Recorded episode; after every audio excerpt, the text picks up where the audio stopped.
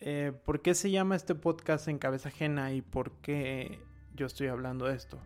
Creo que para empezar tendrías que conocer un poco de mi historia y así tal vez te haga un poco de sentido por qué esto se llama así. Me llamo Andrés, tengo 26 años, soy diseñador. Eh, no soy un diseñador que se graduó de una escuela de artes como tal o de diseño. Simplemente soy alguien que aprendió diseño a través de ser autodidacta en la computadora y demás. ¿Esto por qué? Porque dejé la universidad con 19, 20 años. Producto de varias decisiones y que la universidad en ese momento no representaba el lugar que me iba a llevar o lo que quería yo hacer. ¿Qué me refiero con esto? Eh, en algún punto yo tenía el sueño o la idea, y creo que sigue vigente todavía, de poder irme yo a donde quisiera y trabajar desde una computadora con solamente internet y tal. Manejar mi tiempo y no correr. ¿Por qué no correr? Porque bueno, desde niño siempre fui una persona que estuvo ocupada en muchas actividades. Estar ocupado por estar ocupado, porque era conveniente eso. Creo que venimos de una generación donde, y esto no va en crítica a los papás, sino simplemente es una mera observación, donde nuestros padres trabajan este, y nosotros mientras más estemos ocupados, mejor. ¿Por qué? Porque es más cómodo para todos. Eh, eso pues obviamente me ayudó a desarrollar ciertas habilidades, ciertas facetas, desenvolverme en muchos lugares, pero eso también me llevó a un conflicto, algo complicado que detonó en 19, 20 años más o menos. Un conflicto en el que terminas siendo lo que todo mundo quiere que seas, pero tú no sabes quién chingos quieres ser. Así que con esa idea en mente, lo único que sonaba razonable para cumplir mis objetivos o hacer realidad ese sueño de poder trabajar desde donde yo quisiera, era jugarle a ser emprendedor. Y que lo único que yo necesitaba para lograr eso era dejar la universidad. Ahora ya se imaginarán las repercusiones que tuvo esa decisión. Si bien no se trata tanto de si la universidad sirve o no, se trata de, o al menos yo lo veo así, si lo que te da te va a llevar a donde tú quieres. El problema es que muchas veces no sabemos ni qué queremos porque ni siquiera hemos tenido el tiempo para ver que no nos gusta y mucho menos sabemos qué queremos. Entonces, pues bueno, se complica todo más. Entonces, con esta idea en mente, yo lo único que empecé a ver era artículos, videos, este tipo de películas donde decían que Steve Jobs, Mark Zuckerberg, Bill Gates dejaban la universidad porque pareciera que la universidad era ese lugar que te iba a impedir lograr eso. Y pues obviamente yo esa narrativa me la tragué completa y esto pues tuvo sus problemas, ¿no? Así que pues bueno, eh, al seguir con esta decisión, pues obviamente la tienes que comunicar a tus familiares y pues bueno, eh, esa decisión no fue muy aceptada. Y ahí es donde te das cuenta un poco que tu familia eh, o tu círculo cercano, cuando te salgas un poco de el camino a seguir, pues no muchos lo van a tomar en gracia y muchos, ves, muchos de ellos se van a externar sus frustraciones sobre ti. Y ahí es donde tal vez la gente tiene que darse cuenta que muchas veces sus palabras este, hacen un chingo de daño y causan problemas en la gente que les va a tomar mucho tiempo resolver. A mí personalmente esa decisión junto con todo lo que vino acarreado después me tomó 8 años entender que no fue culpa mía querer algo más.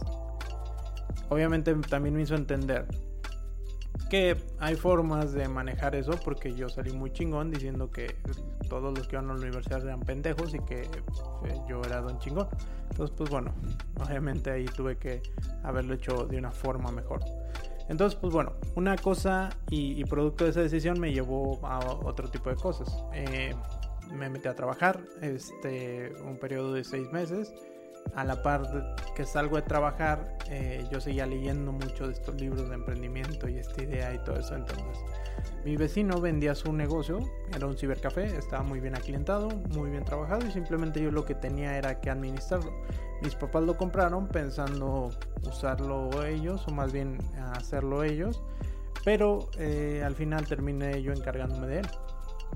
Entonces, pues bueno, eso funcionó como por tres, tres años, más o menos, eh, pero en ese momento eh, empezó una crisis económica familiar en, nosotros, entonces eh, cuando tienes un negocio, pues comes del negocio.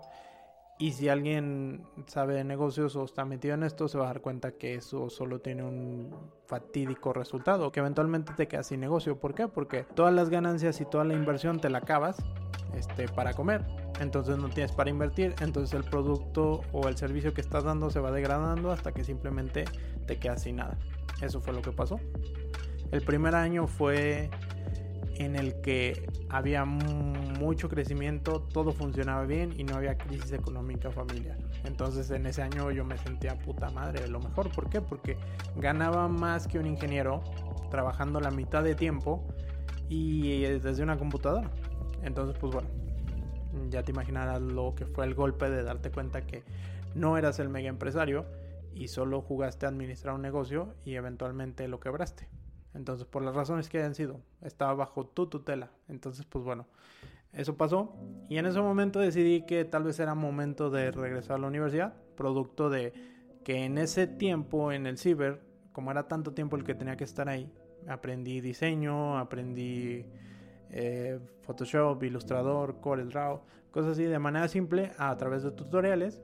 Y descubrí que tenía cierta afinidad para, el diseño, porque bueno, no sé si les había contado, pero antes de tomar la decisión de no quiero ir a la universidad, yo me llamaba a la economía y por ahí me estaba metiendo y por ahí iba a estudiar, pero eh, entendí que si estudiaba economía, mis únicas salidas iban a ser político y no me gusta tanto la política, entonces pues bueno. Eh, terminó pasando eso y decidí que iba a ir por diseño el problema es que nadie me dijo que tenía que yo llevar un buen promedio para ser aceptado. Yo simplemente creí que te paras en la universidad, presentas un muy buen examen, demuestras que sabes y te dejan pasar. No, no funciona así. Este, yo me aburro mucho en las clases. Siempre tengo que aprender lo que a mí me interesa. O sea, de hecho, soy muy terco. De hecho, mi abuela me decía que nadie experimenta en cabeza ajena y posiblemente por eso se llama este podcast así. Y entonces, pues bueno, eh, cuando yo voy y presento a las universidades que me podía permitir pagar, pues resulta que no podía entrar por mi promedio. No era que tuviera un mal promedio, sino que simplemente yo dejaba de ir a clases porque me aburría y al final pasaba los exámenes en extraordinario o este, con un solo examen, cuando podía arreglar y hablar con el maestro y decirle, oiga, profesor, que este, mejor y si me hace un solo examen que valga todo y así nos quitamos las tareas, la asistencia y todo eso. Y algunos querían y algunos no. Eh, pero pues bueno, al final mi Cardex era un producto de un promedio alto, pero con números rojos. Entonces, pues bueno, casi cuando le llevé mis papeles a la universidad para presentar mi examen para entrar a diseño, eh, me vieron con una cara de, ay, mijito, todavía te atreves a, presentar esto. Pero pues bueno, yo no sabía, ¿no? Y entonces, pues bueno, mis alternativas de, escuela pública, pues no, no me daba el promedio. O más bien, sí me daba el promedio, pero no daba el perfil. Bueno, así algo me dijeron. Pero bueno. Y mi otra alternativa era el TEC de Monterrey, pero, o una escuela privada, pero pues volvemos al tema de la crisis familiar. Este, no sé qué iba a tener que vender o, qué hacer para pagar una matrícula en la universidad eh, sobrevivir y comprar todos los materiales para diseño industrial, porque es una carrera algo cara. Entonces, pues al menos el primer año, porque bueno, después ya, bueno, busco beca. Entonces empecé a buscar formas de financiarme ese año, pero no encontré. Y entonces ahí surge otra brillante idea, donde pues yo digo, bueno, si no me interesa, o más bien si, si la escuela no la puedo pagar, no me la puedo permitir, y las que sí me puedo permitir resulta que tengo que irme tres años o presentar un examen para volver a entrar, pues dije, ¿sabes qué chinguen su madre? Y me voy a trabajar a un estudio de diseño o algo que me enseñe las cosas que quiero aprender. Y a partir de ahí un poco cambió mi visión. Empecé a trabajar en una agencia de diseño donde sí me enseñaban, donde tenía acceso a impresoras 3D, materiales y siempre yo iba con alguien a preguntarle, oye, este, ¿cómo se hace esto? Y me enseñaban. Entonces, producto también siempre aprendía de alguien más. Entonces la cuestión es que como no era tan bueno diseñando, muchas veces yo terminaba o tenía que ir a hablar con clientes, a cerrar. O bueno, no era que no era bueno diseñando, era más lento que los demás. Entonces, pues bueno, muchas veces para para contrarrestar eso, yo hay veces que tenía que ser el güey que buscaba eh, como que todas las referencias, este, hacía como una especie de storyboard, este, y a partir de ahí ya, ya empezaban a, ¿cómo se llama? a trabajar los diseñadores. Básicamente yo era como el investigador, tenía que buscar eh, el cliente que íbamos a utilizar, cuáles son sus gustos, todo, todo, todo eso. Entonces, pues bueno. Y muchas veces yo tenía que ir a hablar con los clientes o, o tener que responder por el equipo o cosas así. No sé otra vez cómo terminé ahí, pero simplemente me fui metiendo en esas áreas. Eh, creo que entender por qué me metí ahí o por qué terminé ahí. Alguien alguna vez me dijo un buen o mal consejo, no sé todavía cómo definirlo Creo que depende mucho de la situación. Y siempre me dijeron, cuando alguien te pregunte si sabes hacer algo, tú di que sí y ponte a investigar cómo se hace para que lo puedas presentar. Cuando alguien a mí me decía, ¿sabes hacer esto? Yo decía, sí. Ah, ok, entonces hay que hacerlo para tal día. Ah, ok, Simón. Y en chinga, córrele a Google a preguntar qué era lo que me habían preguntado, qué era lo que tenía que hacer y cómo lo tenía que hacer y quién chingas me iba a ayudar. Entonces, pues bueno, eh, producto de todo eso me fui metiendo en muchas áreas, aprendiendo de mucha gente, haciendo equipo con mucha gente, porque muchas veces lo que me pedían sobrepasaba mis habilidades. Entonces me fui metiendo así. Y pues bueno, en algún punto esa empresa quebró en la que yo trabajaba. Bueno, en esta agencia de diseño quebró y pues yo me quedé otra vez con bailando eh, sin saber para dónde darle. Y el problema es que yo había aprendido muchas habilidades, pero que no se podían mostrar en papel. Era enseñarlas. O sea, si alguien me daba la oportunidad de trabajar y me metía en ese entorno, yo iba a responder. Pero yo no podía mostrarla. Tenía que pasar la entrevista antes de poder demostrar eso. Y muchas veces en la entrevista me dicen, no, pues es que no tienes estudios, no hiciste esto, esto, esto. Todo lo que sabes es más de manera práctica, pero no hay forma de comprobarlo. Entonces, puta madre. Otra vez, tenía problemas de ahí.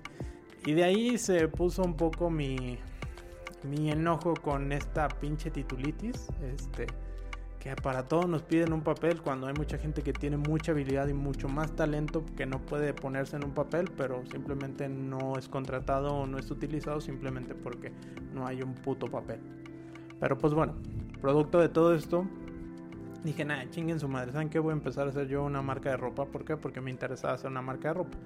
En ese momento también, producto de este estrés y esta ansiedad y esta crisis económica que había en mi casa, pues tuve, empecé a comer mucho, empecé a comer por ansiedad y aumenté cerca de 25 30 kilos. Entonces, pues bueno, imagínate, gordo, desempleado y con autoestima baja, o sea, una combinación perfecta. Entonces, pues bueno, así fue pasando. Y empecé a meterme al gimnasio y ahí me doy cuenta de que hay este problema con la gente gordita que, que pues no, no, encuentras playeras, luego se te apestan, cosas así, ¿no? Entonces dije, bueno, vamos a hacer una, una marca de ropa para, para, ese tipo de gente. Pero pues al final no fue para ese tipo de gente, sino en general. Eh, nos fue suficientemente bien porque, bueno, me asocié con otra persona que él tenía como esa masa de gente y yo como tenía miedo de salir adelante porque estaba gordito, tenía inseguridad, todo eso, pues bueno, dejé delegué un poco eso. Un poco como ese güey era Steve Jobs y yo era Steve Wozniak. Eh, yo estaba detrás, yo era el cerebro y este güey era la cara. Más o menos así fue. Eh, un error grave porque la gente empieza a reconocer el trabajo de esa persona y no el tuyo.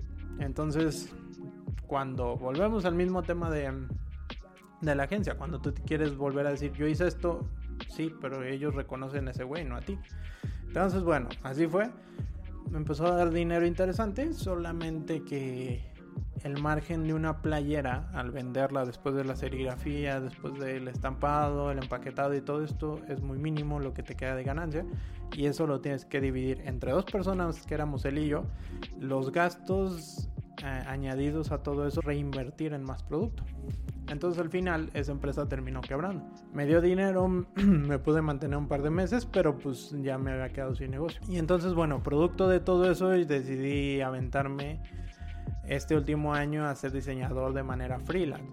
Así que de esa decisión que se tomó de que yo quería trabajar desde una computadora y tener todo el tiempo libre, tuvieron que pasar 8 años para que ahorita yo lo esté haciendo.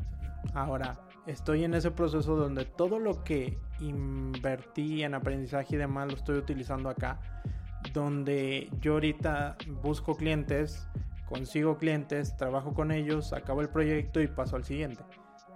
Pero todo eso tuvo que ser de un avance de 8 años de estar prueba y error, prueba y error, prueba y error aprendiendo de otra gente, aprendiendo de libros, ser autodidacta, porque simplemente en todo momento que yo traté de ir a una institución o algo, la institución se quedaba corta o no era posible para mí. Entonces es de ahí que, que sale esto. En cabeza ajena es este lugar donde yo quiero poner todo este conocimiento para que tú no te sientas tan perdido como yo, lo, yo me sentía, porque en todo este proceso, si bien ahorita tal vez suena un poco cagado o tal vez no suena tan mal, está culero sentirte en ese punto de tu vida donde no sabes ni para dónde chingados darle y donde el sistema o la situación te puso en, o tú solo te pusiste en esa situación tan vulnerable que no sabes ni para dónde chingados hacerle. Entonces de eso trata y esto soy yo. Eh, ahorita eh, mi intención es lograr ese sueño y eventualmente tal vez tener una empresa, pero no ahorita. Mi, mi objetivo ahorita es documentar todo esto, llevarlo a cabo, lograr los objetivos, aplicar todo lo que aprendí en ocho años y ayudar a que las personas tal vez avancen más rápido con este podcast. Entonces, eso es un poco de mi historia. Espero que te sirva. Y como verás, este, tengo un poco de problema con la cuestión educativa. Cabe aclarar que mi punto no es que quememos las escuelas y que las escuelas no sirven, pero sí voy a estar hablando un poco más sobre el tema y con gente especializada en esto. Si tienes alguna duda, mándamela en Instagram, en cabeza ajena, porque una forma de de explicárselo a varias gente que, me topó en Monterrey y me decían por qué se llama en cabeza ajena, dije pues es simple, tal vez yo soy ese güey que ya no tiene miedo a preguntar, que ya no tiene miedo de que le digan que no, que ya le han dicho no tantas veces, pero tal vez tú sí tienes miedo a preguntar algo, pero yo puedo ser el canal que está en medio para que tú obtengas esa respuesta. Básicamente tú me das tus dudas, tus preguntas, y yo busco a la persona que te pueda ayudar a eso y que pueda ayudar a los demás.